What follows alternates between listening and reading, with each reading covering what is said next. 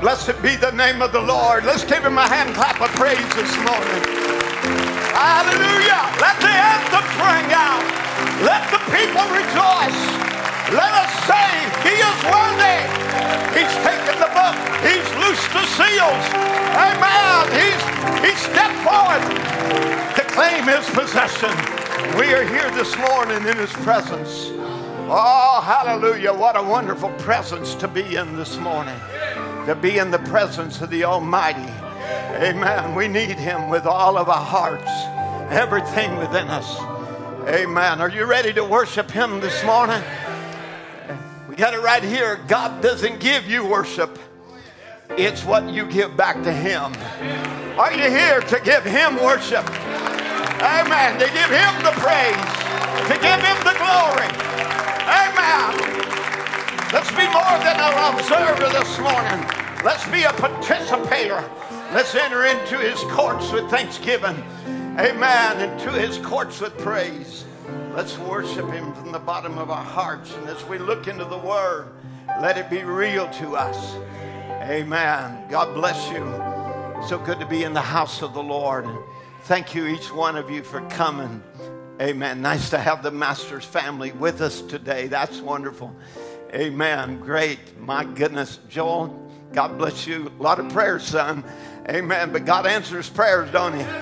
Amen. We got a lot of prodigals coming back home. Amen. Just look for your children. Amen. Get a big enough lamb in your house.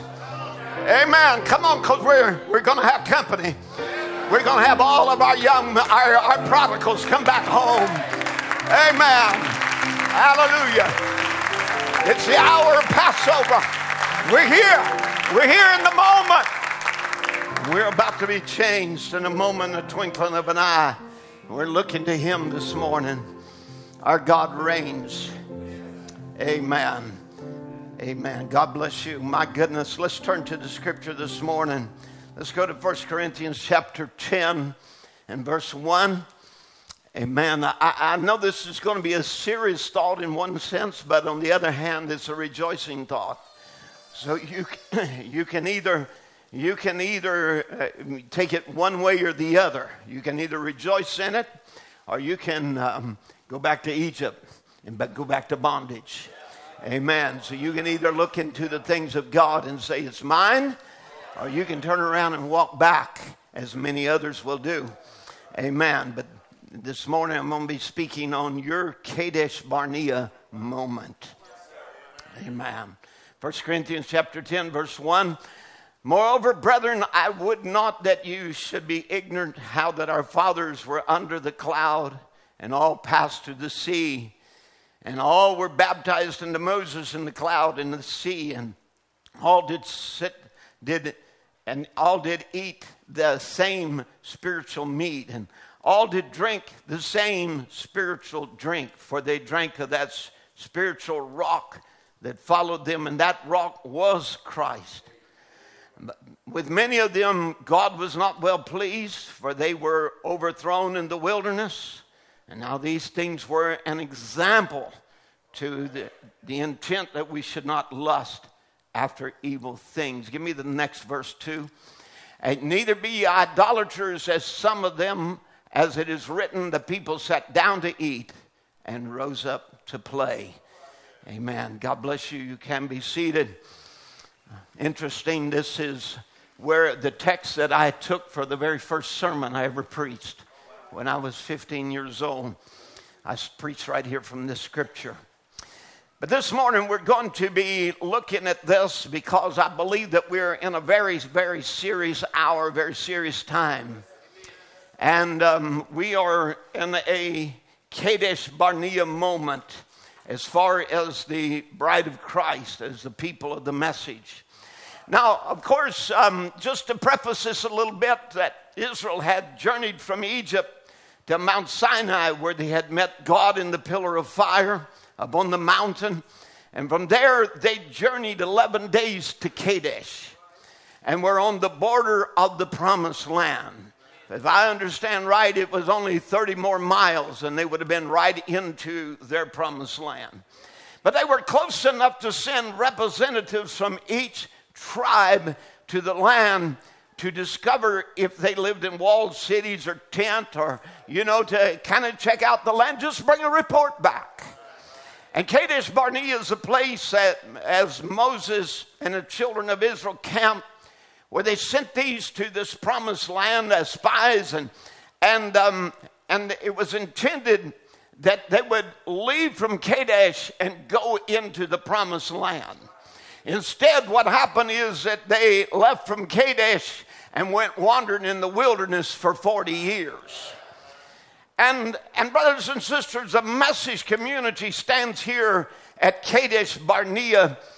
Uh, and, and I want to just say that the promise of the Word of God, since the seven seals are open, the mysteries of God have been revealed, that, that, that the promises are true and that our, our, our God is real, as we heard it sung a while ago, and the Holy Ghost is our land, and we can have every blessing of it. Amen. We can have everything that it possesses. We don't just look and emphasize in one thing uh, like a jump or a shout or a dance, or neither do we just emphasize just healing or miracles or signs or wonders, but we believe every bit in the book. Amen. We believe every promise of the Word of God. It belongs to us as believers this morning. Amen. And I believe that it has been opened to us in this day. And many are standing on the edge and looking in. And, and, and you know, it, it's not just that. And I, I don't want you just to take it just as that, but I want you to also realize many of you at, are at your own Kadesh Barnea moment.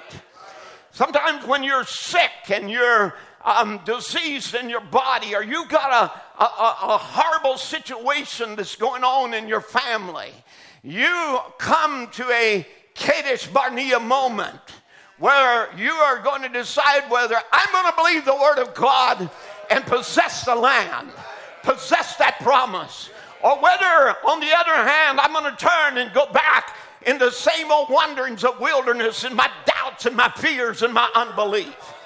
So, you know, don't, don't just take it as them and they, but I want you to, everyone, to make this real personal to your own life because you will have not just one Kadesh Barnea moment, but you will have many Kadesh Barnea moments where you've got to make a decision. Am I going to believe the Word of God? And I, am I going to take Him as what He said? Or am I going to turn around and walk away from it and say, I can't do it? I can't possess it. Now, they, they had come to Mount Sinai already from Egypt and had journeyed there. There they had a wonderful experience. Of course, they had many wonderful experiences. Even down in Egypt, they had wonderful experiences. They saw the power of God and the deliverance of the Lord and the hand of God go forth. And, uh, and uh, then on the other hand, they, they went and, and uh, uh, they would go to the Red Sea and they would see the mighty deliverance there and their enemies dead in the Red Sea. And then they would cross from there and water would come out of a rock where that the people would actually murmur because there was no water in the desert and God would actually smite the rock instead of smiting the people because the people should have been smitten because of their unbelief and their murmuring. But God said, Take the rock and smite the rock instead. And out of that came life giving water. So they had had marvelous experiences and, and seen the miracles of God and the word of the Lord come to pass that had already brought manna down from heaven great things had happened uh, already in, for them, and it was uh, tremendous. But, but I, I, want you to notice now as they come to Mount Sinai, and there the voice of God thunders out on the mountain. And there Moses goes up into the cloud and the pillar of fire, and, and Moses experiences the wonderment of seeing the theophany of God. And God taking with his finger and writing upon stone and giving them his, their command, giving them his commandments. And so he, he does all of this, and the thunderings that shook the mountains, and, and, the, and the, the quaking of it all, and, the, and, realizing this is an awesome God we serve. And yet now they they board, they come from there 11 day journey from Mount Sinai and come to Kadesh and they're right on the border. And I want to say to you, many of you today are sitting right on the border of your promise, right on the border of your deliverance, right on the border where that God is about to pour out the blessings of the land, and you can have it as a believer. God is about to do some great and mighty, wondrous things. Amen. I believe there's a rapture that is laying ahead. I believe there's a change of our body laying ahead. Amen. I believe that God is about to do the phenomena like you've never seen before. He is showing his power and he is on showing his display of his omnipotence. Now, as we look at this, I just want you to think of this because it would now be 40 years later, they would again come to the point where that, uh, again, spies would be sent out. And just think, as I mentioned my last sermon, you know, that many, many of those young men that were now um, 10 years old, young children 10 years old, would be 50 before they could go in. They, they missed out 40 years of planting and 40 years of building and 40 years, all because of unbelief, all because of refusal to enter into the promised land that lay right before them. Now, Kadesh represents that border. And where everyone comes to the promised land and looks into the promises of God and discover what is theirs, Moses sent out 12. I, I think it was a little bit political. Maybe, you know, as they discussed it of, of sending out someone, maybe so they, they get the favorite from each tribe. And, and making sure every tribe was represented. And 10 out of 12 spies gave an evil report. Think about that. Now, these were all supposed to be message believers. They were also supposed to be, you know, following the prophet. But here, out of them, as they're sent into the land, 10 out of the 12 bring an evil report of the land that God gave. Do you hear me? Amen. But, but I want you to notice 40 years later, and this is what I was going to bring, you know, that when Joshua sent out spies to spy out the land, he only sent two.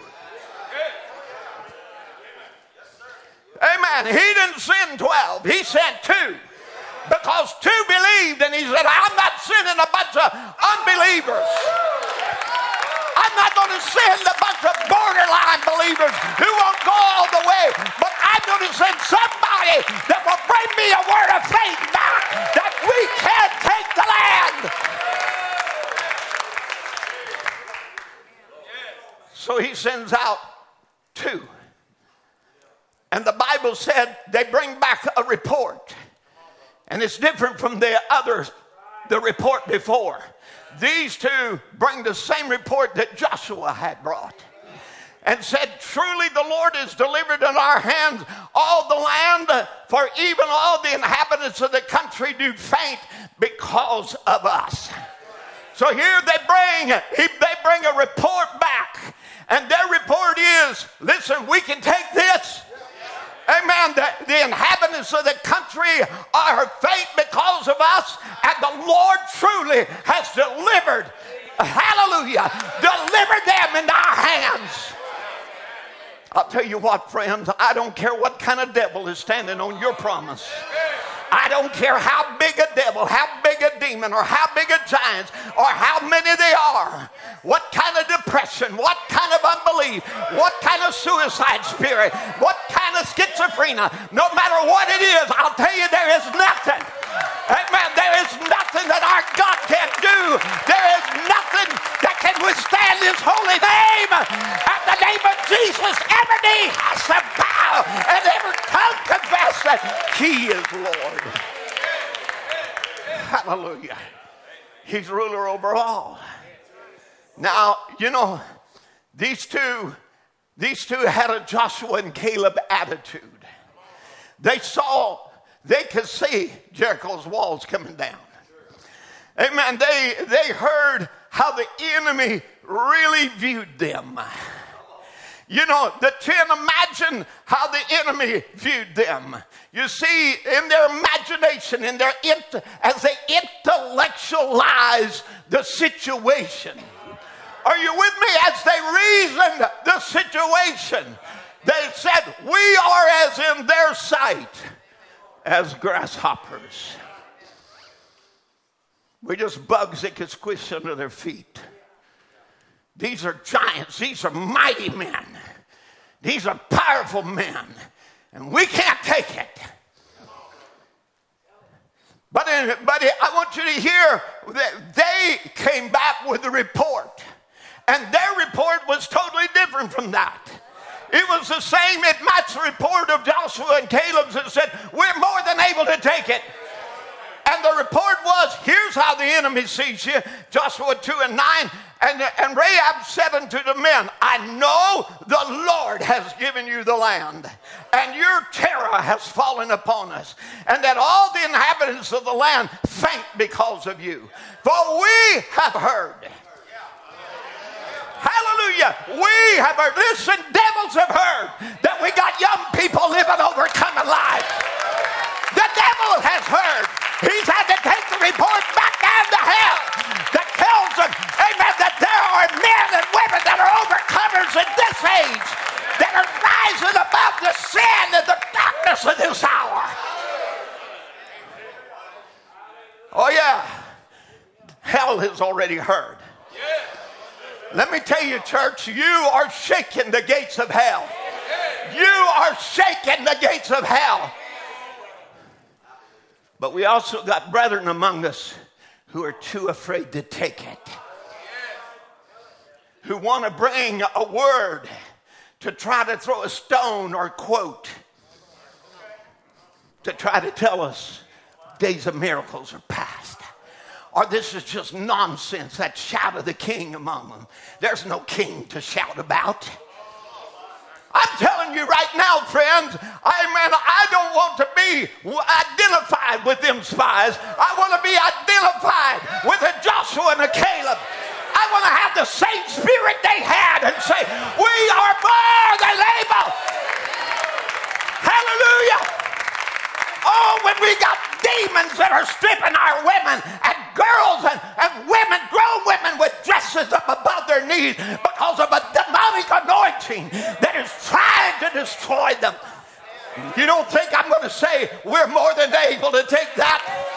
We're more than able to see a Holy Ghost come down upon a life and teach people how to dress right and walk right and talk right. Come on. We're more than able. You get the Holy Ghost on the inside of you. I'm going to tell you, you can take that land. You can have holiness. You can have purity. You can have joy. Come on.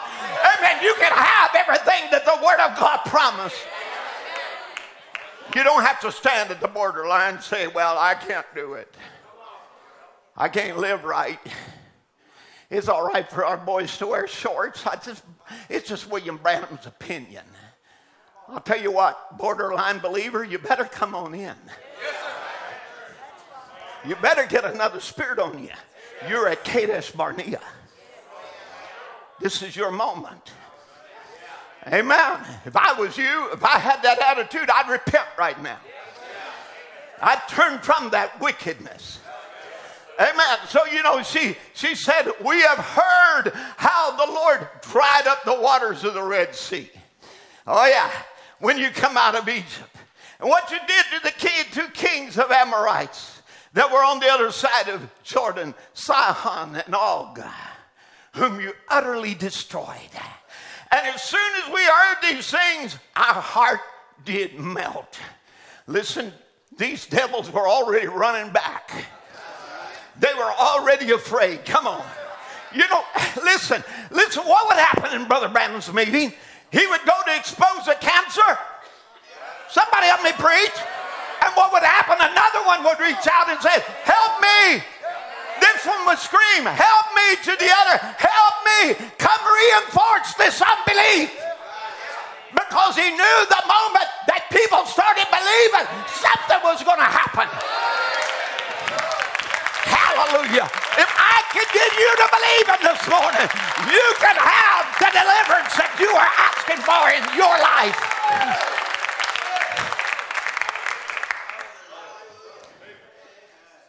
As soon as we heard these things, our heart did melt. Neither did there remain any more courage in any man because of you. Because of you, devils are trembling. Because people are starting to believe, things are starting to happen. Amen. For the Lord your God, oh, I love this. He, he, he is God in heaven above and the earth beneath. He hadn't went away to heaven and forgot us all, but he's right here in the earth. He's right there in your life. He's right there in your earth. He's right here at Evening Light Tabernacle to be your God, to show, you, to show himself God on your behalf. So now, let's just review just a moment. Let's just review how did this happen? Let's go to Numbers 13 23 and let's just look at them bringing the evidence of the land. Numbers 13 23. And they here they go and spy out the land. Now they spend 40 days. And they come to the brook of Eshcol and cut down thence a branch with one cluster of grapes and they too bear it two upon a staff. Brother, the grapes were so big. The, listen, the fruit of the land was so good. Amen. It was so. Have you ever seen grapes that big? I've seen some great clusters about like that, but they're so big, two men had to carry it on the staff. Amen and they they bear between it between two upon a staff, and they brought of the pomegranates and the figs. I want you to notice three fruits. Now, as you look in Numbers 13 27, they told him that we have come, we came unto the land which thou sentest. And watch now their first confession. And surely, it floweth with milk and honey, and this is the fruit of it. Now, this is their first confession. Wow, I'd say what a land. Amen. One cluster of grape, two men had to carry. And then the wonderful fruits of pomegranates and figs. Three fruits, three pulls. Amen. We, you know, one of those pulls was divine healing. Somebody help me preach. I'm talking about the prophet of God, three phases of his ministry. That's what a pull is, is a phase. Amen. The first phase was divine healing. And so, you know, here again in this first fruits of our promises, there were huge prayer lines that sometimes would go for city blocks. Amen. Where every miracle conceivable was done. There was nothing impossible blind eyes without eyeballs formed in the head. Let me remind you of Jack Coe's testimony, who went there as Assembly of God preacher, but he was an unbeliever in divine healing. And he thought all of this was just hype and hysteria. So he went out to see, being that he was in San Antonio, Texas in 1945, and watching Brother Branham. And this is his testimony and why I give the date, because that's the date he gave. And he said, When I heard the man William Branham was discerning people's hearts and praying for the sick. And, and he said, Sometimes we, we think we're the only one doing something for God. So he belonged to a prestigious denomination and thought, if you're not in our group, you ain't doing nothing. And isn't that so? Isn't that what happens around the message? If you're not in our group, it ain't happening. Or if it's happening there, well, we got to make light of it or be jealous of it or envious of it. I say, don't be envious of what God's doing. Amen. Be desirous of it and invite it to your church. Let it revolutionize your life. Let it do for you what it's done for us. Amen. And he said, when I heard about discerning, he said, I thought it was fortune telling. So I went to find out for myself. And he said, I tried to get in the healing line, but failed. And, and he was discerning people and declaring them healed. And one man came up, had no eyeballs. And he said, he told him, said, now, in three days there will be eyeballs form in your eyes. Well, he said, anybody could say that. You know, that man go get lost in the crowd and you could you forget about seeing him again. Nobody know whether that's true or not. And he said, um, so as Brother Branham was praying, finished praying for the people, they let him out the door right where he was. And Brother Branham laid his hands over on his on his on him as he um, passed by, just stopping there uh, for a moment, and said, "You're not sick, but your body is tired." And he softly said to me, you're doubting whether this is of God or not, I, I want to tell you this is of God, and we're both fighting the same devil. Amen. Come on. I'm going to say to you, listen, I believe in everything the prophet of God said. I believe in the things where he was correcting emotion, and I believe the things that he was purporting emotion. I believe every bit of it. Amen. I believe in the mechanics. I believe in every bit of the word, and I believe in the dynamics. And I just want to say, brethren, why in the world you want to throw stones at us when we when we're fighting the same devil? Get on our team. We've got a giant to defeat. We've got a land to conquer.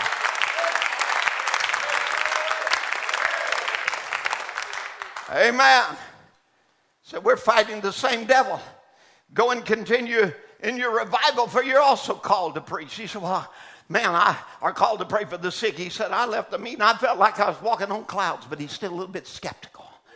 So he said, three after three days, I thought I'd go find out about that man without eyeballs. And when I saw him, he still was still blind, but eyeballs had formed.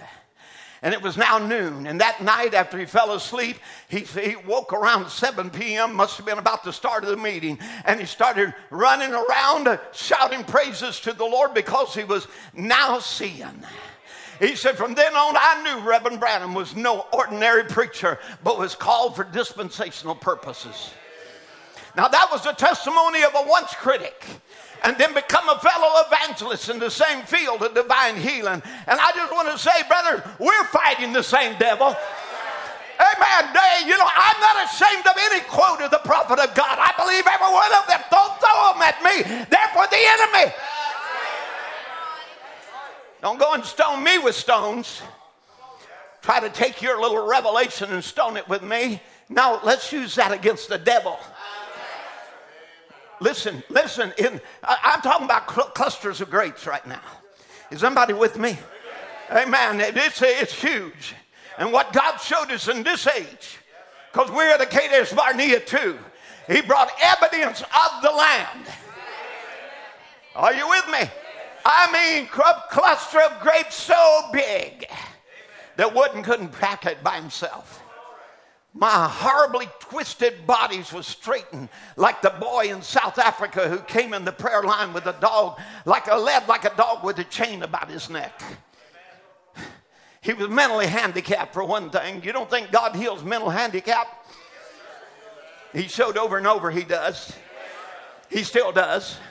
He was mentally handicapped and some sort of disease had twisted his back, and he walked like an animal on his hands and his feet. It was a wretched condition. You know, boy like this in, in Africa, like that, where they were they're impoverished, they would use them for begging. And they would, they would um, bring them out in this hideous, deformed condition. And they brought this boy on the stage, and he, he started he, he started doing this little war dance because you know he, he was before a crowd and and he, you know he'd been trained to to do that And, and uh, you know, so he was trying to do a war dance because that's what he would do when, when begging, would, would, would get out, you know, and, and on his hands and feet, like an animal, do a little war dance, and people out of pity would give money. And Brother Branham stood there and trying to catch his spirit and trying to get him to settle down for a minute and break into a vision. He said, He's born in this condition. And his parents outside in the audience confirmed this was to be true. And, and then the vision began to show something he was thinking about. This just really breaks my heart. He was thinking about a younger brother who had been hurt riding a goat and it had crippled him. And he's there now and he's thinking about if my brother could be healed. And the vision picks that up and, and, and tells of his desire and said, what he's thinking about is his brother. He's got a younger brother and he's in the meeting. And he's crippled from riding on a goat. And he fell off and he got hurt. And I said, I see him now, said he's healed. Now he's looking at the vision. And from the audience, from the crowd, came a boy running there with crutches over his head and screaming at the top of his voice totally healed. Amen. And, and that little boy seeing that, you know, his faith began to rise, no doubt. And, and, the vision goes on. And he said, I saw the boy like a blue shadow standing straight and normal in his right mind. And I said, Stand up, Jesus Christ has made you whole. He didn't know what I was talking about. And then the interpreter said, and he didn't get it. So Brother Branham walked over and grabbed his chain and took a hold of it and, and said, Jesus Christ makes you whole. And pulled on his chains, and his looks changed. And tears started dropping off his cheeks on his black belly. And he's standing there looking around in his right mind. Every bone had snapped and went into place and here this crippled child, deformed from birth, comes whole. I'm talking about the grapes of this land. I'm talking about the power of the Holy Ghost that can take a crippled boy, amen, deformed child, and heal him in such a way as insane and make him normal. That's what lays in this land. Oh, it's a good land. I say it's a good land. Amen. Here's the fruits of it. God showed you in this day the fruits of it. Minds that were gone, restored as horrible demons were cast out.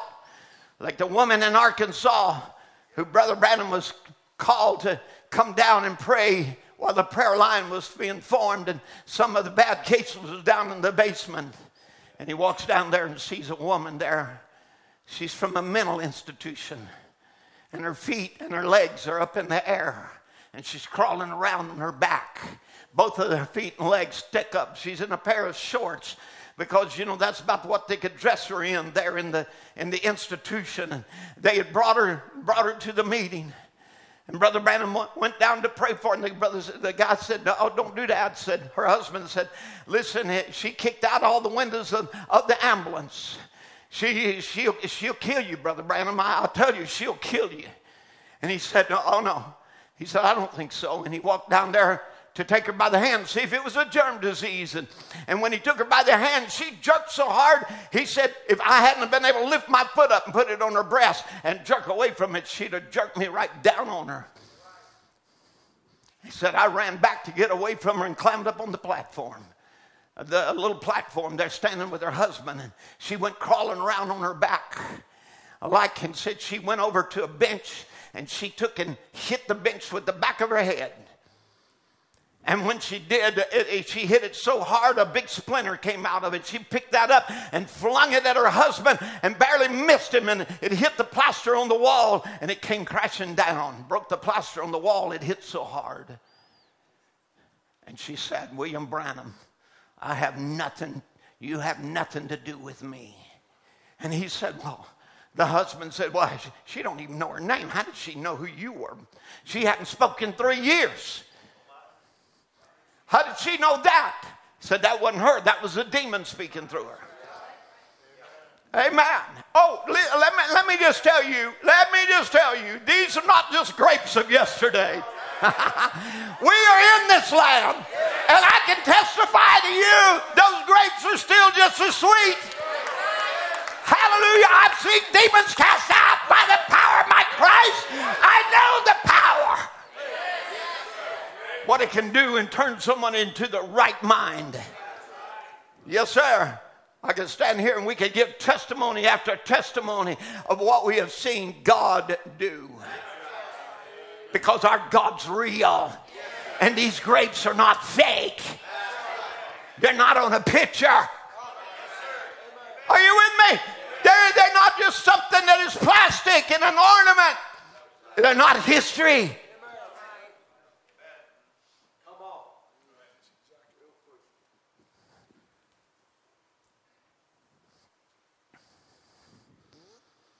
Brother Branham said that was that devil talking through her, using her voice. And he said, Brother, he said, Almighty God met me, an angel of the Lord met me, and gave me a gift of divine healing. Do you believe that? He said, I do with all my heart. He said, Well, if I could get people to believe, nothing would stand before me. He said, Well, what must I do, Brother Branham? He said, Take her back to the insane institution and he said, she, you know, she, and, and she's going to come out of that in the name of Jesus Christ. Three days later, you know, she, she never moved another time. They took her peaceably back in another ambulance. They put her back in the insane ward. About three days later, she came to herself.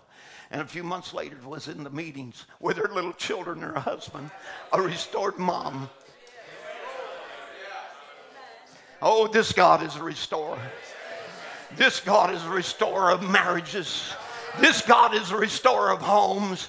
This God is a rescuer of children. Come on. This God cares about your situation. He's interested in you no matter how small or how great. This God is interested in you. Oh, yeah. I put all of these in my notes yesterday as I was praying for this service this morning. And then there's been studying on it. Well, you know, I told you I was going to preach on this two weeks ago. But you know, cancers are the worst kind. Cancers are the worst kind. We're healed. Brother Branham talks about Florence Nightingale. Now, I'm just talking about the grapes of this land. That's what I'm talking about. I mean, you know, they're, they're huge, they're, they're, they're, clusters, and, and they're so big.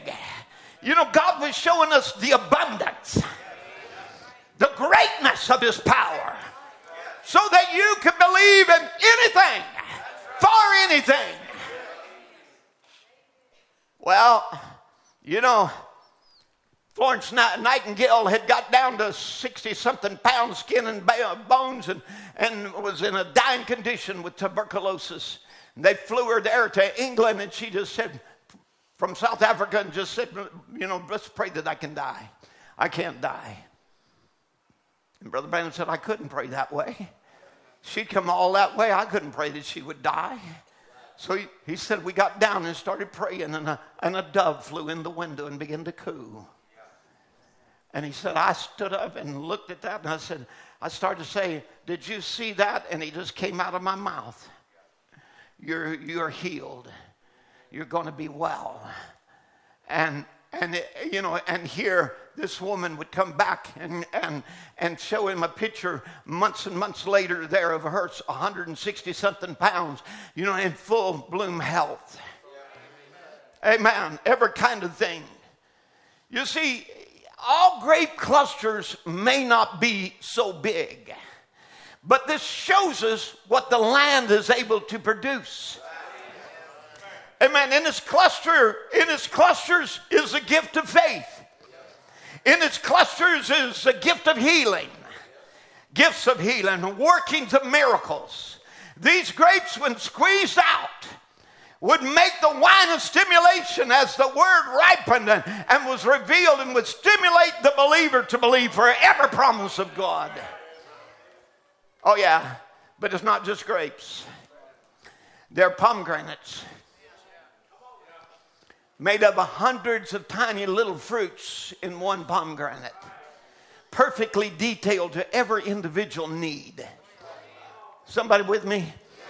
Amen. It could go back 40 years in your life. Amen. It could tell your name and your address and repeat, repeat the doctor's conversation or anything about your personal life. Well, what did it do? It, it showed us that our God is a personal God. He knows where you live, He knows what your address is.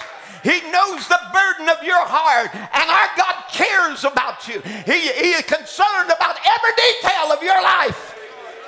Amen. Oh my, it showed us our God is personal God, and like a pomegranate, it's just crammed with every bit of goodness. Maybe all discernment is not on the same scale, but it shows us that God knows every detail of our life and can give, can give insight into our troubles at any time. Discernment never delivered anyone. It just raised their faith to a level that they could believe and thus receive God's promise. Every person, can I say it? Every person is to have discernment of spirits. In order to know what is right from wrong, we can discern both good and evil. And we can be confident that God knows and is concerned about every facet of life. Discernment comes in all sizes and shapes discernments of spirits and word of wisdom and the word of knowledge. It all lays there.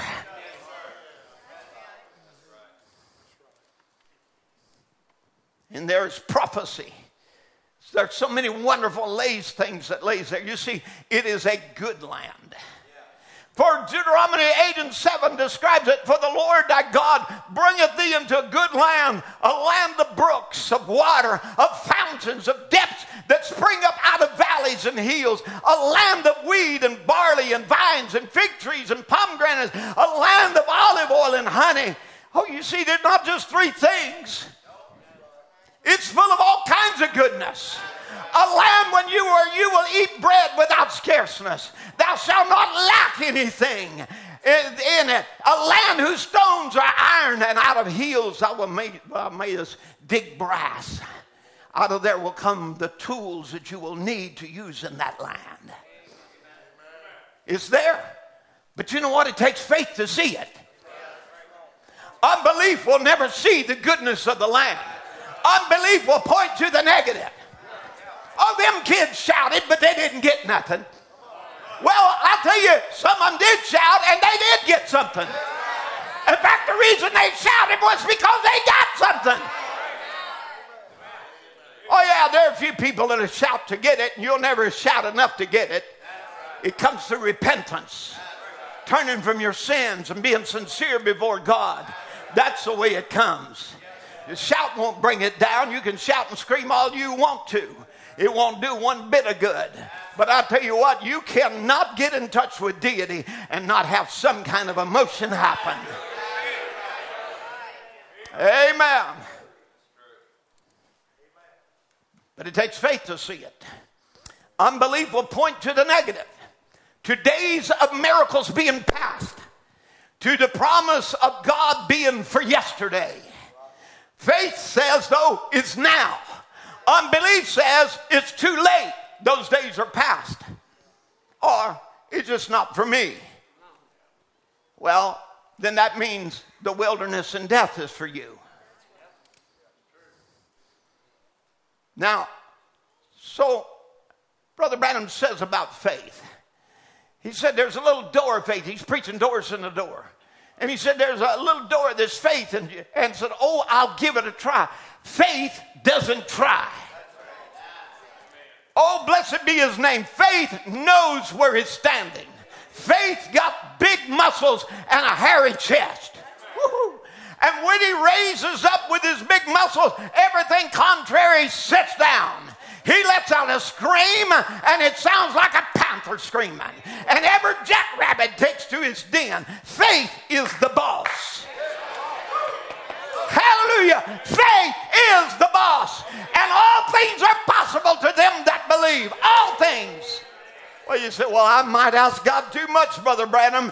You can't ask Him enough.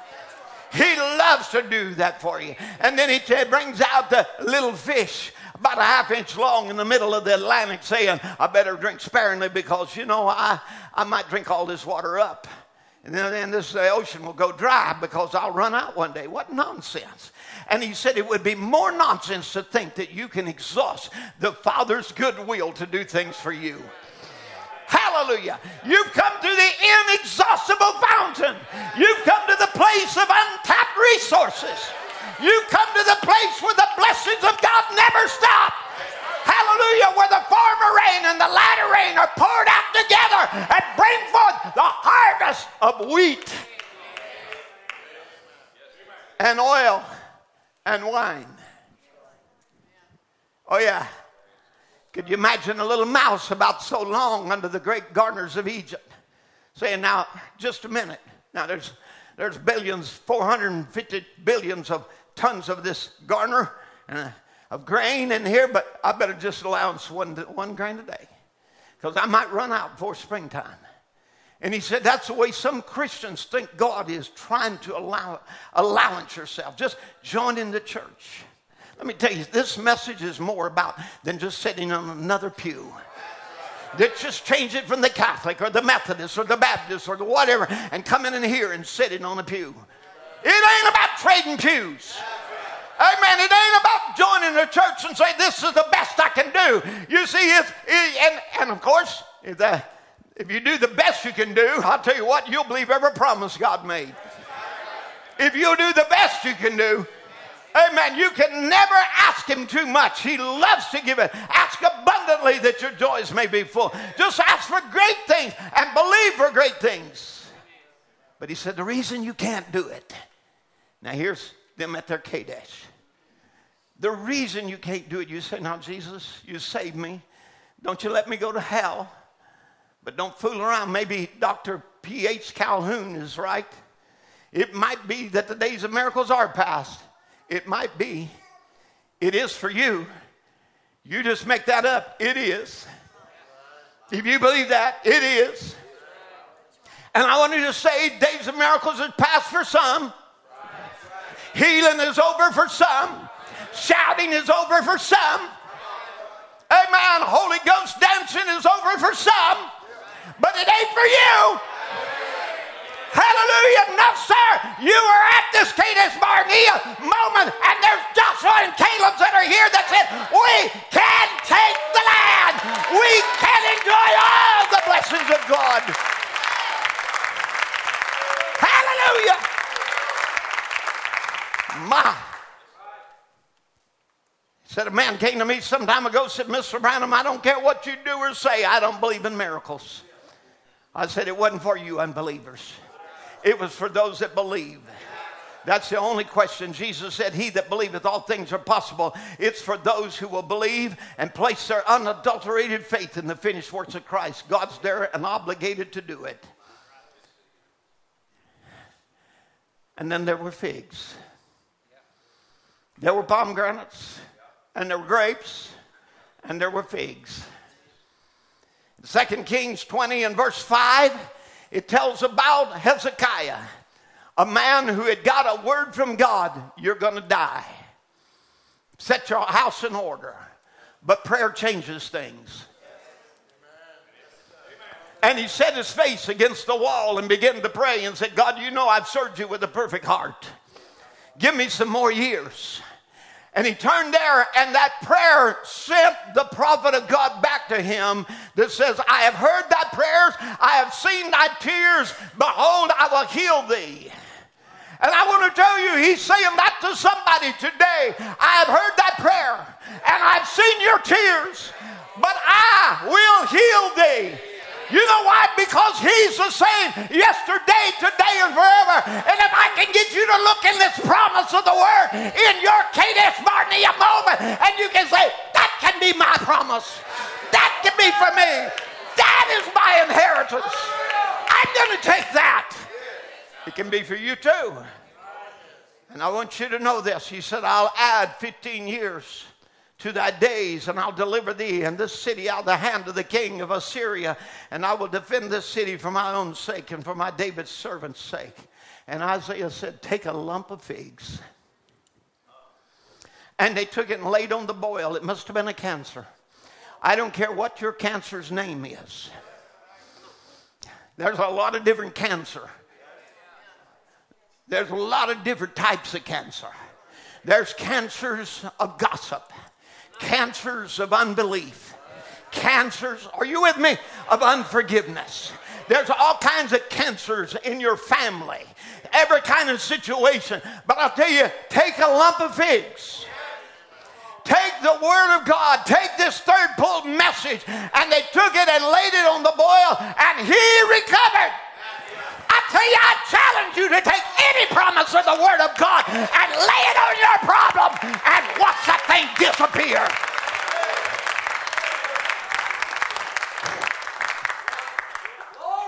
You see, in the third pull, there are mysteries of God revealed.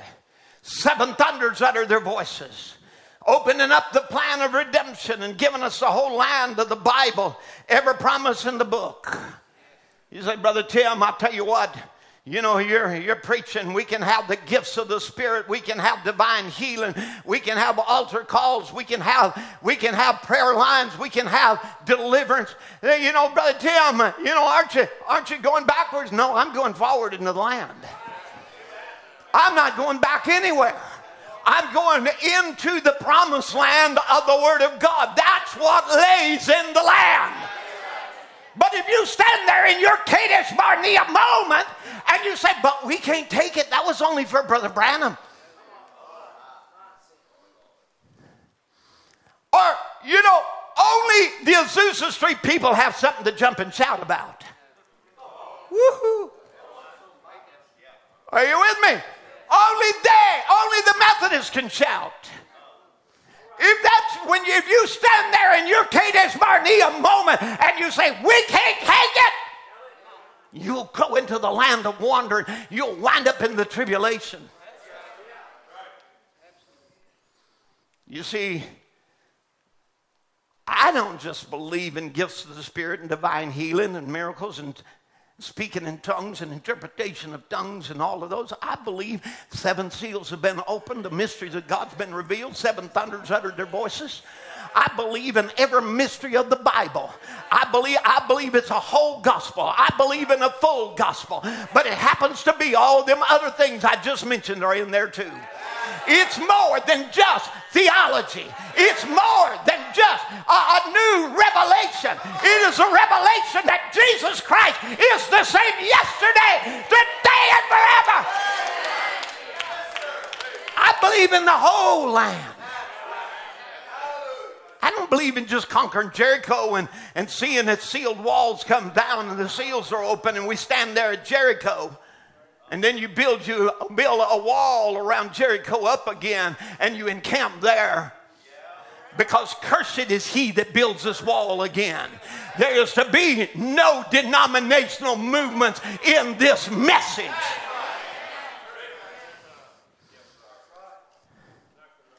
The whole land of the Bible. In the land, the third pull, there's the power of the spoken word. It's the word, isn't it? So there's the power of the spoken word. There's the power of binding and loosing. The binding of the serpent death and anything beneath him. That's what we got to look forward to. Listen, friends, I'm not, I'm not just happy just having a divine healing movement. I'm not just happy having a little prayer line. Amen. I, I want to uh, listen. The, the prophet of God saw in the third pull vision as they formed that prayer line they were going through, and they were changed. Come on, changed. I'm looking for the change. I'm not looking for little divine healing. I'm looking for a massive divine healing where gray hair will come back the right color. Amen. Where, where, where flesh that is all wrinkled becomes tight again. Where bodies that are being pulled down into the ground. Listen, 6,000 years ago, man went from mortal or immortal into mortality. But we're here at the other side of redemption. That's what it was then, but that's not what it is now. Amen. We are mortals going into the immortals. For the Bible said, We will not all sleep, but we shall all be changed in a moment and a twinkling twinkling of an eye. Somebody's going to bind the serpent death. And I'm telling you, this message, people are at that Kadesh Barnea moment. Will they get a refilling of the Holy Ghost, which is the dynamic, or will they reject it and call it fanaticism and sit back and criticize because somebody shouted or danced? So, wow, Brother Tim, there was some wildfire. Yeah, there always is. Fire gets out. But Brother Branham said, I'd rather have wildfire than no fire.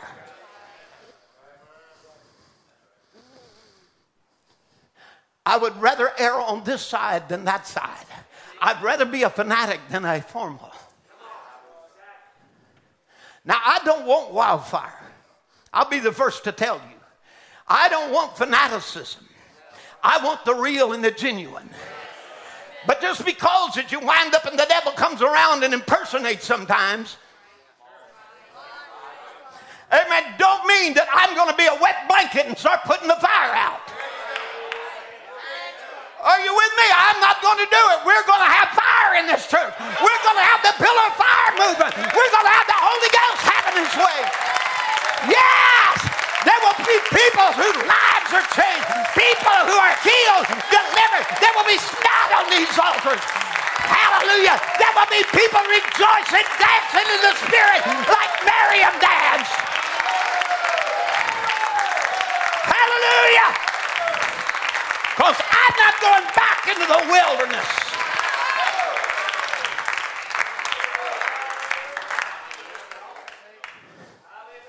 We're going to have every promise of God.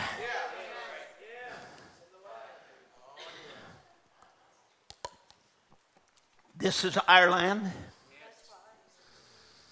This is the land of our fathers.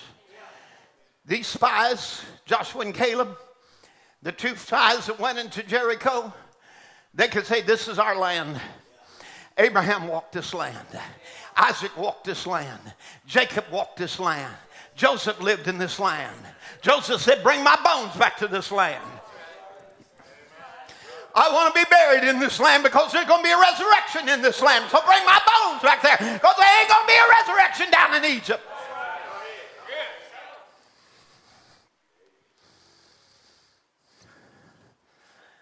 So they could say, This is my father's land. Abraham walked over it. He said, I'll show you this, the length and the height, the breadth, walk over. I can't give it to you now because the iniquity of the Amorites is not done. But after seven church ages, somebody help me preach now. After seven church ages, I'm going to bring, I'm going to bring you to the land. And you're going to have your chance at Kadesh.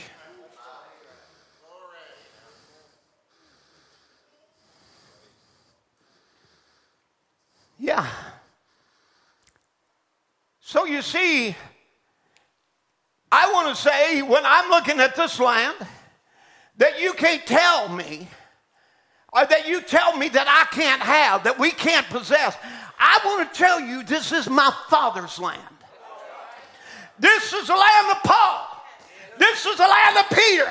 This is the land of James and John. Hallelujah. This is the land of miracles. Glory to God. This is a land of divine healing. This is a land of rapture and faith. It all lays in this land. Let me tell you, in this land, Jesus walked. And when he walked where he walked, every devil was subject to him. Hallelujah. Amen. This is my Father's land, and I have come to take what is mine. Hallelujah. It don't belong to the Philistines. It don't belong to the Amorites. Amen. It don't belong to any of them. It belongs to me. It's my land. This is my land.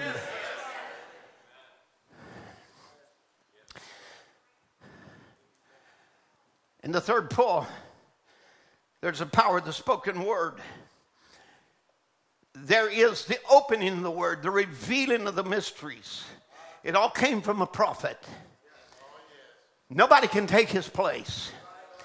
None of us are trying. Don't get don't envious like they like like Joshua wanted to Moses because 70 began to prophesy in the congregation because they had been anointed with the same spirit of Moses.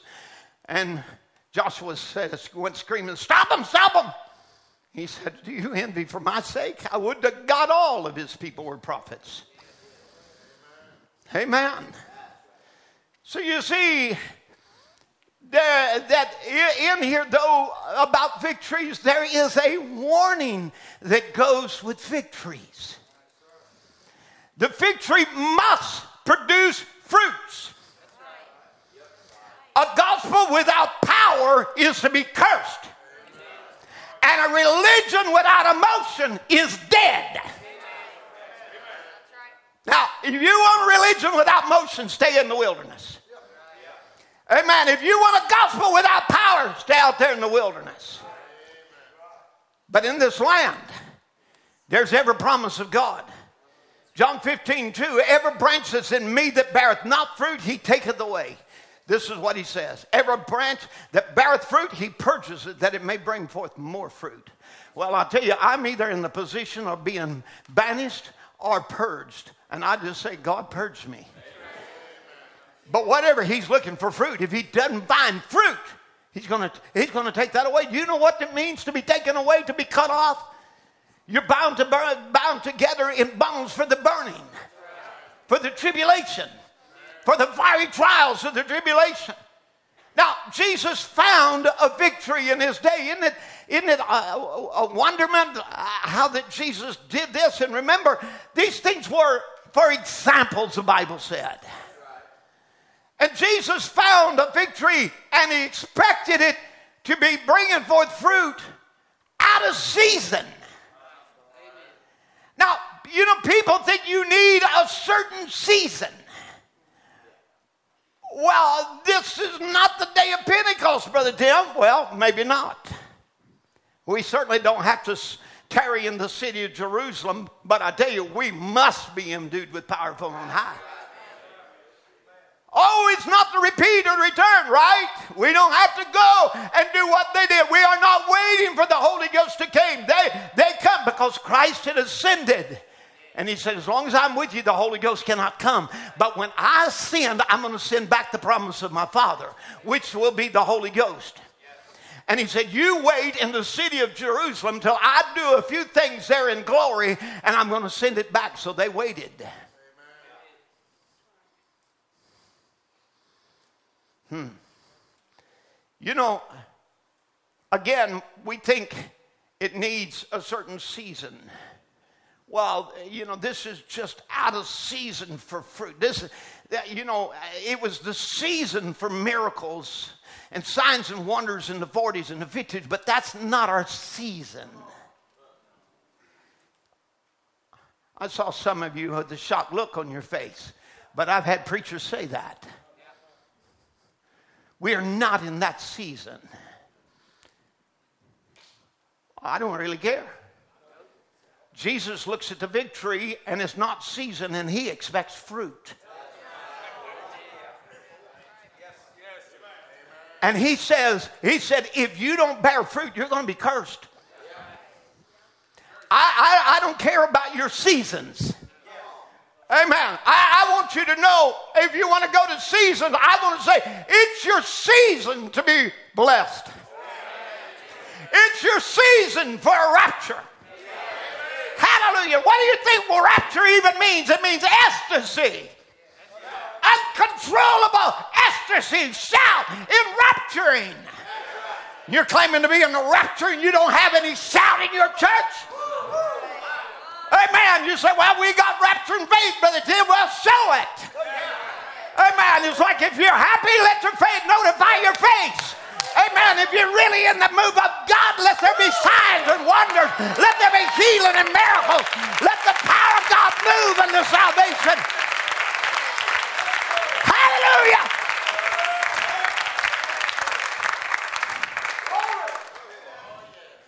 Where do you think we're standing? Many people are standing right there at Kadesh. And they're looking over and said, We can't take it. We can't take it because a few young people get a little bit too excited. So we don't want that. Well, I do. I'd rather them be excited about Jesus than be dancing and shouting in a ball game. Come on, I'd rather them dance and shout in church than to be out in a honky tonk. Amen. I'm happy to see our young people enthused about God. Amen. I wish that every one of you, from the front to the back, would get enthused about Jesus Christ. He ought to be the joy of your life. He ought to be the principal theme of everything we do or say. He ought to be the praise of our heart.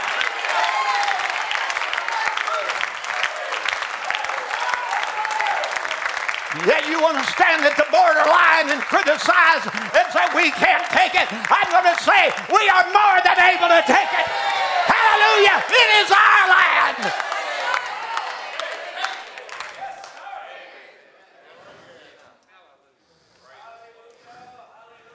Well, Brother Tim, I know you. You're just a Pentecostal. Let me just tell you something. First of all, I'm not, I'm not, I never was birthed under Azusa Street. I never was. I got, I got filled with the Holy Ghost in this message. By the way, I spoke in tongues in this message. That's not the evidence, but I still did it. It is one evidence. The Holy Ghost does speak with tongues. It's like hair on your head. Everything that has hair ain't a human.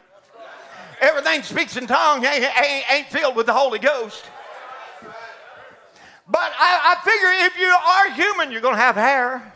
Unless you got some kind of malady, and God can heal that too. Because we've seen it happen. Alopecia a cursed autoimmune immune disease on a young girl in our church, and God restored her glory. The thing was cursed in the name of Jesus Christ, and hair began to grow. Hallelujah. You say, Well, Brother Tim, I think you're Pentecostal. Where you got this from? No, listen, I learned how to preach from listening to the prophet. I never went to Bible school. I never learned how to preach in some Pentecostal church. I left that, we, we left the United Pentecostal Church when I was six years old. My, my parents did. I had nothing to do with it. I followed them out.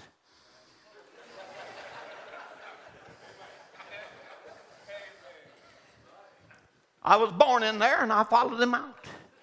They wanted to come out because they didn't want to, they wanted a church independent of denomination they began to hear about Brother Branham and the message, and we started. We got the first church age book in 1965. We began to we began to realize God sent a prophet, and he, God then God took him home. And in that era of time, in 1970, as a 15 year old boy preacher, boy, I started preaching this message, and I've never preached Azusa Street. Never. Well, so, you know, but however, I do want to say we are Pentecostal.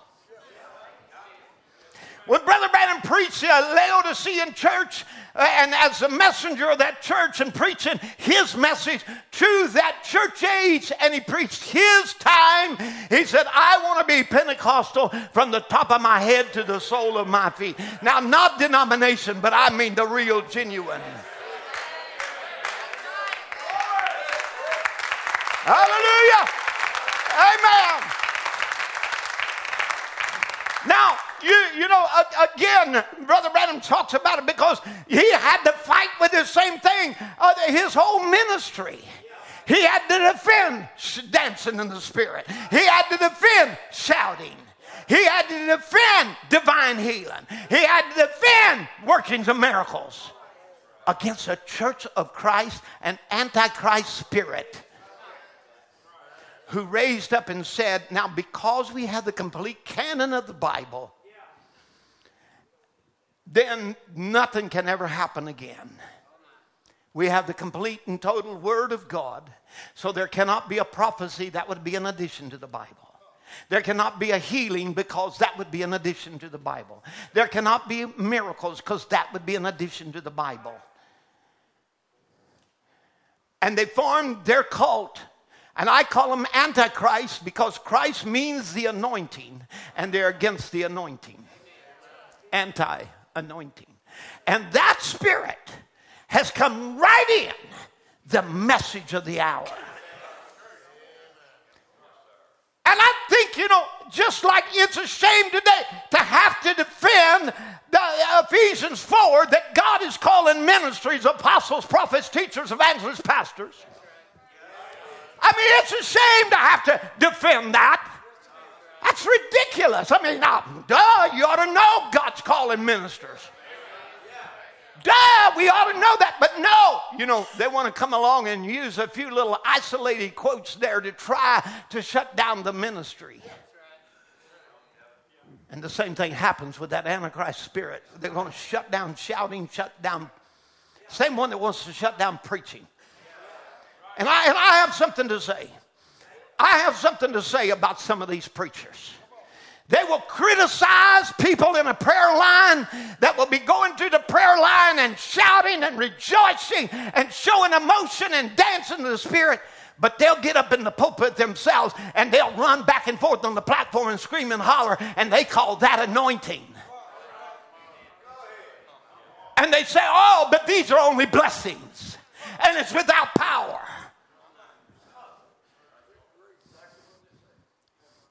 I'll tell you what, we come down to the point where there's just a few inspired preachers. Amen. While the, while the people just sit there and try to absorb it. This is Nicolaitanism. I say it again, it's Nicolaitanism. It's to conquer the laity. It's to keep the Holy Ghost from moving in the pew. I tell you, the Holy Ghost is in the, in the pulpit, and a man can shout and scream under the anointing of God. Let me tell you, under the same anointing, the people can get under there and stand and shout and scream and rejoice. Hallelujah. Yet you want some Nicolaitan spirit to try to shut it down. I'll tell you, it ain't going to happen. Might happen in your church. You can have that if you want to. But here in Evening Light Tabernacle, we're going to have the power of God under salvation. We're going to have deliverance.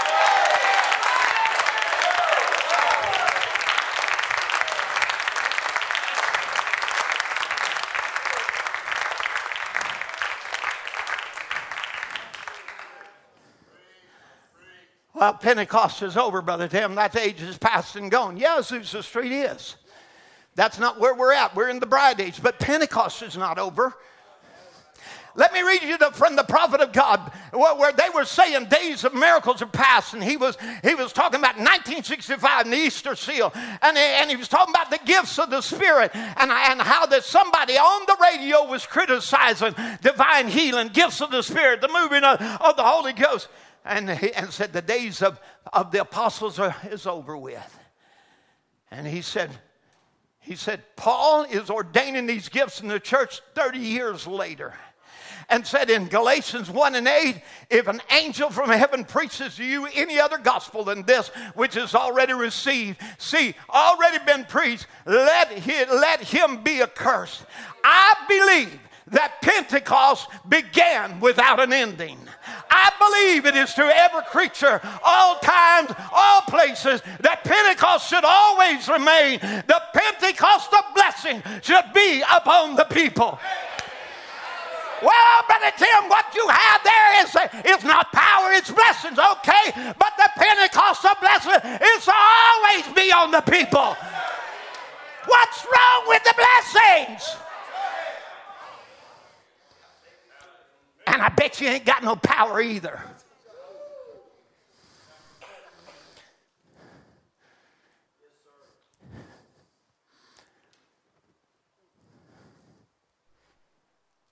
Anointing without power is satanic. Listen. Oh, yeah. Oh, but Brother Branham said the word that fell on the day of Pentecost will not work for today. This is for the bride. We got something different. You don't think I know that quote? Oh, yeah, I know it. I believe it. Uh, you know, you, you don't, don't use something like that to throw a stone at me. That's for the enemy. I believe that. Well, the, the, but you see, you see, the word that was fell on the day of Pentecost will not work for today. We do not go to the city of Jerusalem to be empowered from on high, but you must be empowered from on high. But you don't have to wait. What was it? What was it? How long did they wait? 11 days? What was it? 10 days? Whatever it was, they waited. They had to wait after the ascension for the Holy Ghost to come. And, you know, ever since then, nobody has to wait. We're not, now let me explain that. We are not waiting for the Spirit to come. God is waiting on you to repent, to submit yourself. Amen. They're still awaiting. There are people that have to tarry. Some people wait for 10 years because they won't die out to old man's self but not because the Holy Ghost ain't here. The Holy Ghost is there the first day. He'll be for you the moment you repent. But God ain't going to come and seal your car and all kinds of meanness and everything else in it. God ain't going to come and seal. I'm talking about the railway car. The railway car, Brother Branham said, I used to I work for the railway. And he said, you know, oh, there they would pack that car. And and everything had to be put in just right. Then an inspector had to come along and, and inspect what was in there and that it was right. He said, because it would have to not shake loose on the journey. Because they would be responsible for the damage. So, you know, if your temper is out of place, if your lust is out of place, you know, lust is desires. It's just for the wrong things. You get that desire toward Christ, it's okay. Come on. To have a great desire and love for your wife, that's wonderful. But for somebody else's wife, that's sin. Are you with me? So all of that has got to be put into place before he'll seal the car. And he comes there and he checks and he sees in your repentance and he visits you at the altar and sees in your repentance that there's still something loose in your life that you hadn't surrendered, you know what's going to happen? You're going to wait. You're going to wait till that gets put in order because it's going to be sealed to the day of redemption. It's going to be sealed to the rapture. Are you with me? So these things have got to be put in order in your life and surrender to God. You got to give up the desires of the world. You got to surrender. Amen. And the more you surrender, the more He takes control. Now, so you see, again, again, the, the season of waiting is over. Listen, Brother Branham tells us in Gabriel's instruction to Daniel God never blesses Israel till she gets to her homeland. God will never bless you a Methodist, a Baptist, a Presbyterian, a Catholic, Pilgrim Holiness, Nazarene, Church of Christ, or a Pentecostal organization. He will never bless you that way. Come back to the homeland, to the beginning, back to the Pentecostal experience like it happened on the day of Pentecost when the power of the living God changed those thousands of people and set their heart aflame with the fire God that showed genuine, not impersonated signs. Don't just stand there at the border and look. Don't, don't, don't, don't just walk over there. I got just a few more minutes.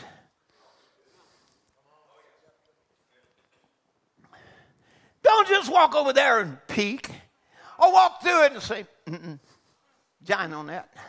I'll never do that. I, I could never be that way. No. You know, Jesus passed by fig tree and he was disappointed there was no figs. And he looked at it and said, No man eateth from thee from henceforth. Now I'm going to tell you, so it ain't a certain season we're waiting on. You know, if it is, we've arrived. This is harvest time. This is harvest season. This is bride time. I mean, you want to go down and name it as, as eagle time eagle hour, all, of, all of these things that he mentioned wheat, wheat age, token age. So, whatever, it's all in season. The word is always in season, and, and the bride tree is one. He said, like in restoration of bride tree. Now, when that tree that Jesus, that God planted, it was to bear nine different kinds of fruit. Nine different kinds, which means nine spiritual gifts, nine fruits of the Spirit to go with nine spiritual gifts. That was God's tree. He planted it on the day of Pentecost. And this tree is planted by the river where the springs, nine different springs feeding into him, rivers of water, one spirit, one water, one spirit. There are gifts of healing, same spirit. Gifts of prophecy, same spirit. All the same spirit, but many gifts, one giver. We're still in the message, aren't we? All right. Now, and I'll tell you what, if Jesus, if Jesus comes to this church, I'm talking about the church of this last day and he doesn't find faith, he's going to be like he was at that fig tree, disappointed. In fact of the matter is, to keep that from happening, he said, I'm going to send you Elijah the prophet to turn your hearts back to the Pentecostal faith of the fathers, lest I have to just smite it all with a curse. Because if I don't send Elijah to bring a restoration, I'll have to curse the whole thing. Now, he actually does this at Kadesh. He says, he says to Moses, I'm going to curse the whole bunch of them. Every one of them will die, and I'll just start over with you. And Moses begins to stand in the breach and said, Don't do it, God, because they, they, the Egyptians know you had the power to bring them out, but then they'll say you didn't have the power to take them in. But I'm going to tell you this God that has the power to bring you out is the same God that has the power to take you in. Hallelujah! Amen. Amen. So when he comes to his church and doesn't find faith, he would be disappointed. But I want to say, he will find faith. Amen. He'll break every power of hell to get faith in the hearts of his people. A people will come to their Kadesh Barnea of a rapture and say, Yes, I can have a refilling of the Holy Ghost, which is the dynamics of this church. Mm-hmm. Yeah, I can see it raising. I hear a rumble in the firebox. You know, it's like Brother Branham talked about a train. You know, he said, you got to get it up. You know, where, you're where there's a fire that is burning.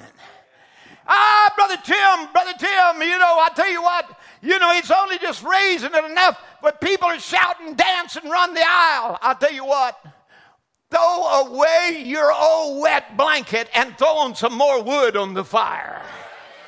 Hallelujah. Let the fire blaze a little higher until the train goes down the track in full throttle, climbing every hill, through every valley, until we fall in the arms of God. Amen. Well, Brother Tim, they just they just blowing it out the whistle.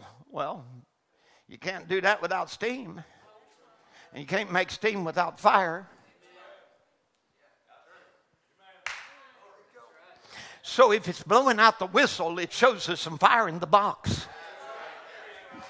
Amen. All we got to do is add to it. Come on, preachers. Come on. Come on around the world today. You don't have to sit in the seat of the scornful. Amen. You don't have to be there. No, you don't have to throw a wet blanket on it. You might you don't have to say it's all out of the whistle. You can have this too. You can have enough of the fire of God. You can whistle also. That you can blow the horn and you can shout and you can dance and you can pull it down in the gear and it'll go down to divine healing and go down Hallelujah. It'll go down to miracles, signs, and wonders. It'll go down to young people who are filled with the Holy Ghost and old people who are revived with the fire of God. Hallelujah. Praise the Lord. Amen.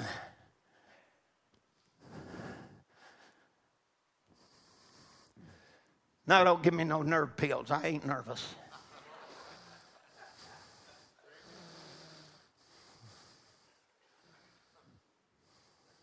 I preached this way since I was a boy, and I'm still preaching the same gospel today. This is not something new for Evening Light Tabernacle.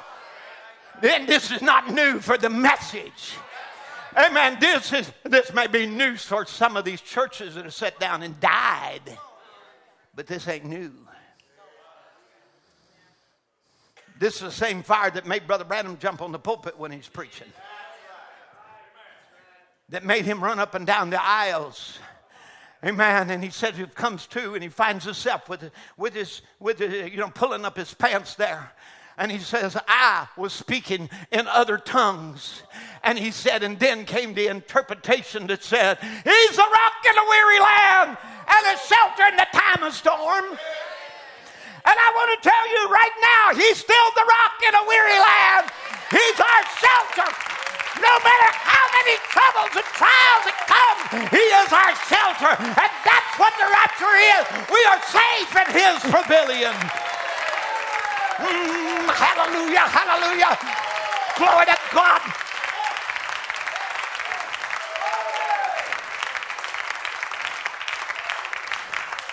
Well, Brother Tim, today you're acting like a holy roller. I'll tell you, little very, very little preachers can preach what Brother Branham preached. Why we are a holy roller. That ought to be the title of a lot of these message preachers right now is why I am a holy roller. Why that people are embarrassed because we speak in tongues and have those Acts 238 screaming, yelling youngins. Amen. Amen. Come on. Why be embarrassed? Why are you embarrassed? Why are you ashamed?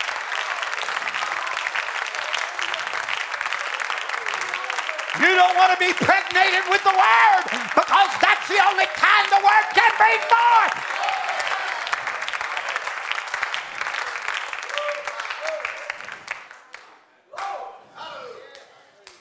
Hallelujah. I said hallelujah. Amen. We ought to praise him just a minute. We ought to give him glory just a moment. Hallelujah. I feel excited. I feel the fire burning. Hallelujah. It's like fire set up in my bones. They tell me to be quiet. You can't stop this. You can't stop this. You can't shut our mouth. We will shout because there's somebody in me to shout about. We will rejoice. Hallelujah. We will cast out devils. We will speak with new tongues.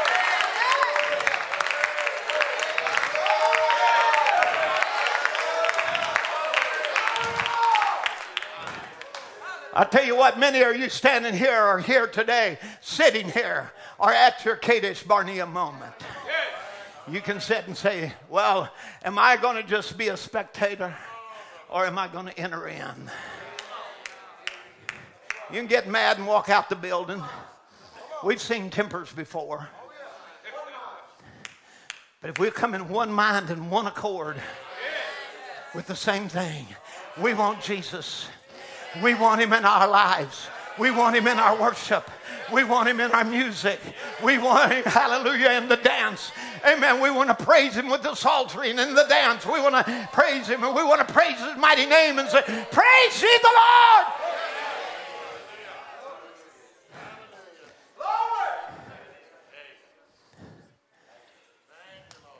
You can have your seats a minute, if you can.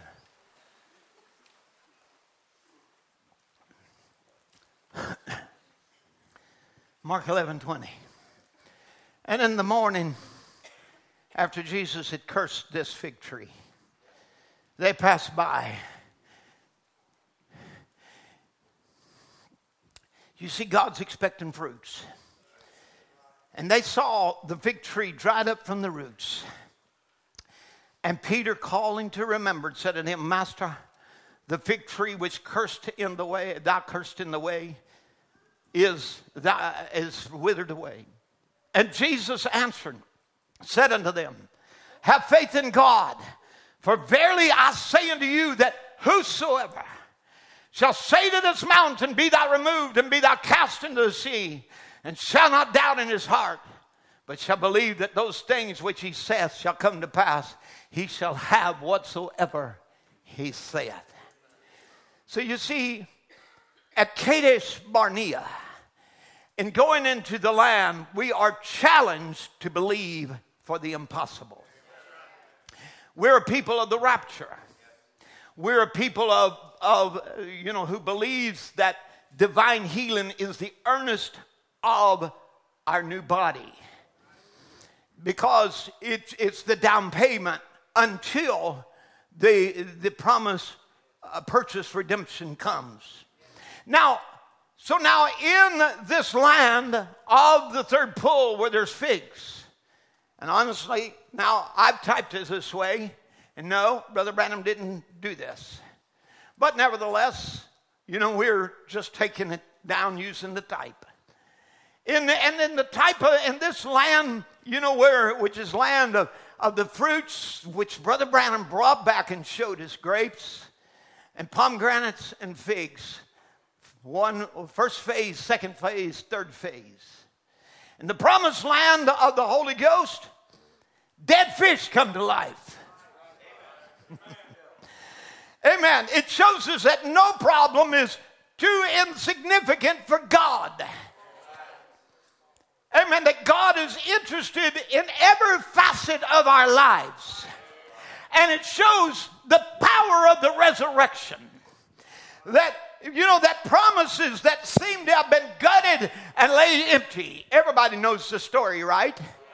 Brother Branham's out fishing there, and, and Lyle Woods there has too big a hook, and he's pulling, uh, pulls a little fish there and pulls the guts and everything out of it.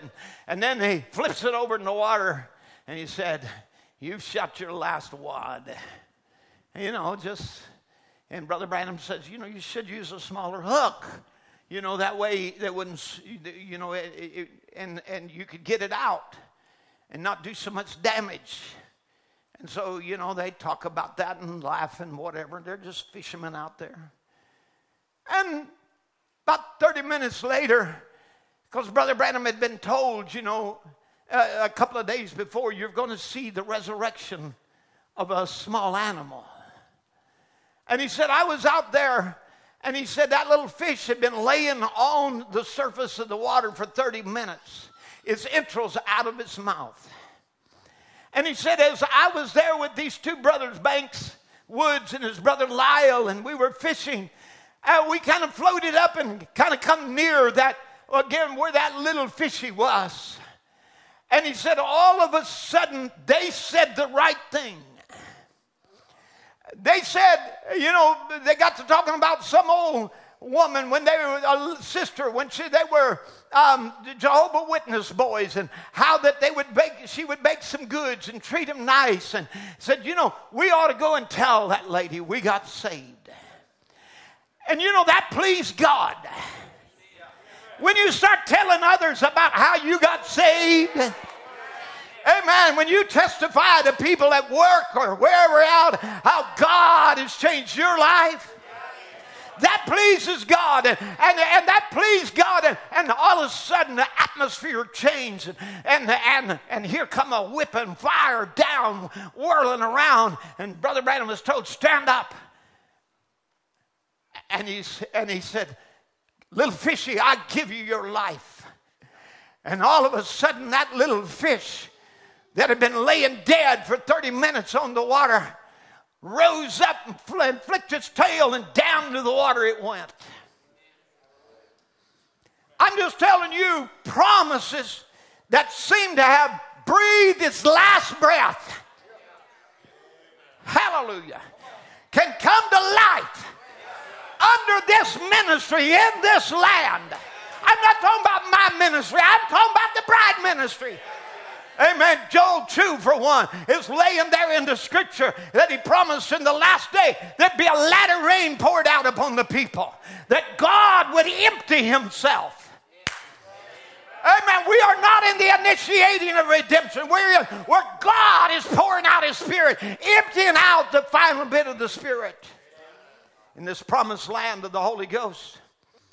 With the good figs of the third pull, squirrels were created by words. Amen. Inspired words create, showing that God can use your voice to create. You can speak to your mountain. And I want to tell you this morning, you're waiting for your mountain to move. Your mountain has to hear your voice. If you say to this mountain, it's time you take the word of God and say, It's mine. Amen. And apply it to your situation. In this third pull, lost children are saved, prodigals come home. Hallelujah. Are you with me? Amen. And when, when those two boys fell over Hattie Wright's lap, somebody help me preach. Amen. And began to repent, and she let out a scream that could be heard for a city block. Hallelujah. I can only imagine what it's going to be for you, Diane, when you see yours return. There'll be a scream that'll come out like a city block. I can only imagine what it'll be for you and you and you and you. Hallelujah. There's going to be shouting, not on the hills of glory, but right here in Louisiana that can be heard around the world. It'll be a shout heard around the world. Go let God, my prodigal, come home. My child, come home. God's still in the saving business. He's the same today. In this land, storms are spoke out of existence. Amen. Storms that would destroy your life and your family are spoke out of existence and told to go back. In this, tumors vanish.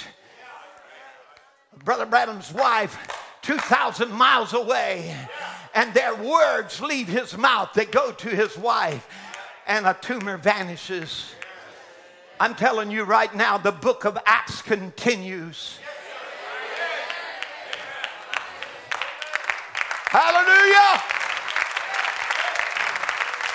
We don't just have to talk about what was or history of 60 years ago or more.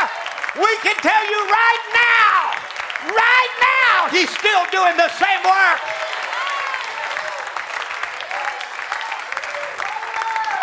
Hallelujah.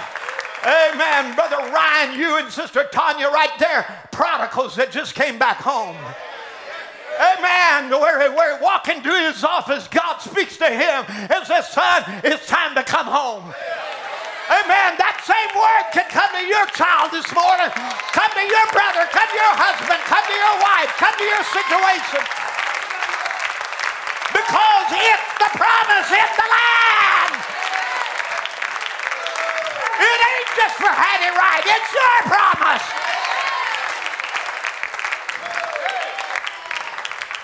But you're going to have to look at the word and say, it's nothing but the truth. It's nothing but the truth.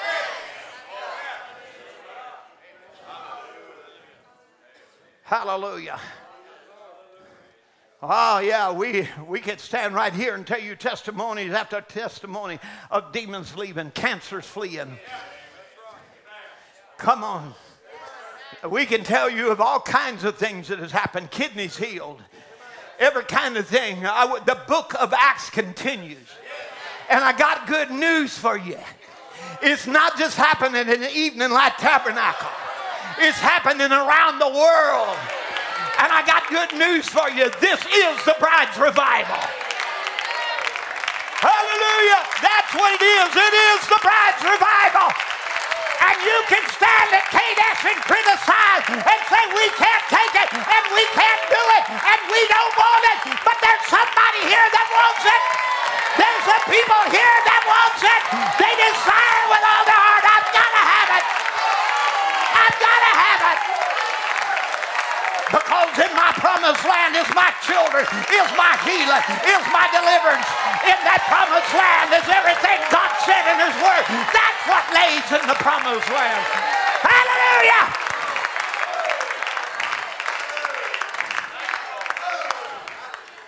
I tell you what, if God can raise up a dead fish, God can raise some of the dead fishes in this church.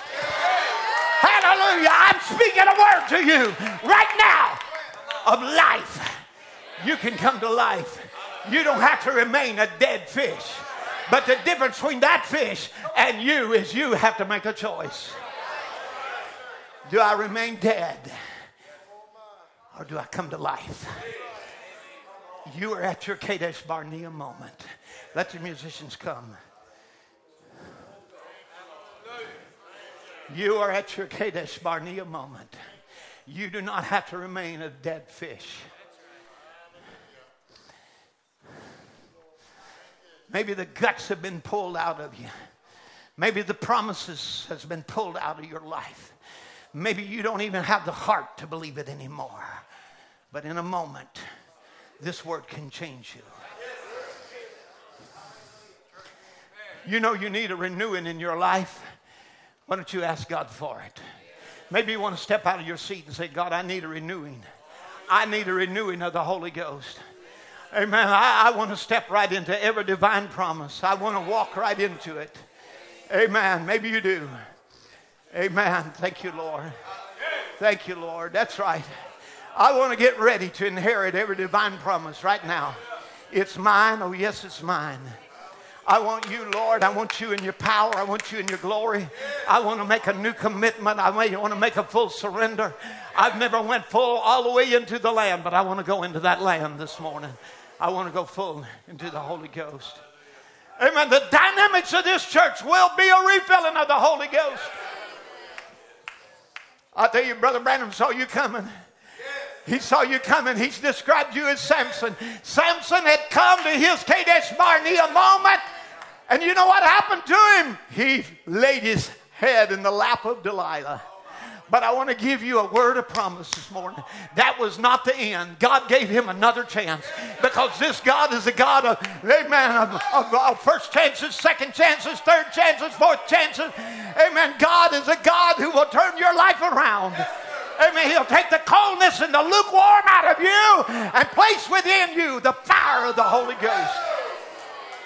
And you know, Samson, in his blinded condition, his hair began to grow. Hallelujah. And he began to realize, I'm a seed of Abraham. And now he has another Kadesh Barnea moment. And in that moment, he kills more Philistines than he'd ever done in all of his life. I'm, a, I'm telling you, you are about to see victory in your life like you've never seen. You're about to see victory. I'm telling you right now, amen, God is moving. He's about to open up the windows of heaven for you, and for you, and for you, and for you. You will not want. You will not want. You, hallelujah. You can have it. It is yours. The promise is to you. It's to your children. It's to them that are far off, even as many as the Lord our God shall call. Hallelujah. Amen. Praise the Lord. Praise the Lord.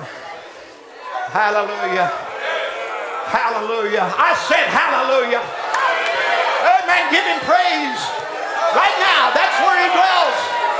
He dwells in the praises of his people. Amen. Let the power of God move through this church this morning.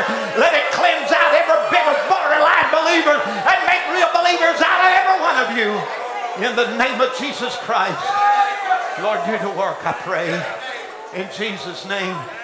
Amen. Right here in the center aisle, let, let this sister Karen come up. Let this sister Karen come up. She, God has sent her here. God has sent her here this morning. She's in a desperate situation. Her daughter Crystal is in, a, in an insane ward right now. And it's, she tried to kill her. I was going to say that, but I didn't know if you wanted that public. But anyway, she don't care. She's exposed and she's open it all. Her daughter's in an insane condition. Here she lives a couple of hours away, and she is uh, she came today because she wants deliverance for her daughter. I tell you, you are at a Kadesh Barnea moment. You made the right decision. We're going to lay hands on you right now in the name of Jesus. Lord, you know what has happened to Crystal. You know the trouble in her life. You know the situation that is there. We know the power of our Christ. I speak a word and I send it right now to that hospital. May that girl come to her right senses and be healed. May you restore this family. May you heal and deliver. Lord, even as a prodigal, you brought Karen home. I pray, Lord, that you will bring Crystal. Lord, for you said we and our offspring would be there. We claim it in Jesus' name. Amen. Thank you, Lord. Sending this handkerchief with her. You lay that upon her in the name of Jesus Christ. Amen. Hallelujah. How many believe? How many believe? How many believe he sets the captive free? He heals the sick. He can raise the dead. He can bring you a dead fish to life again. He can bring reality in your life. He's still God. He's still God. He's the same today. Hallelujah. It's your moment right now. Get in the water. Amen. Cross over Jordan. Get into the Holy Ghost. Get every bit of it you can. Because there's coming a day it'll be lifted from the earth and the bride's going with it. You better be filled in Jesus' name.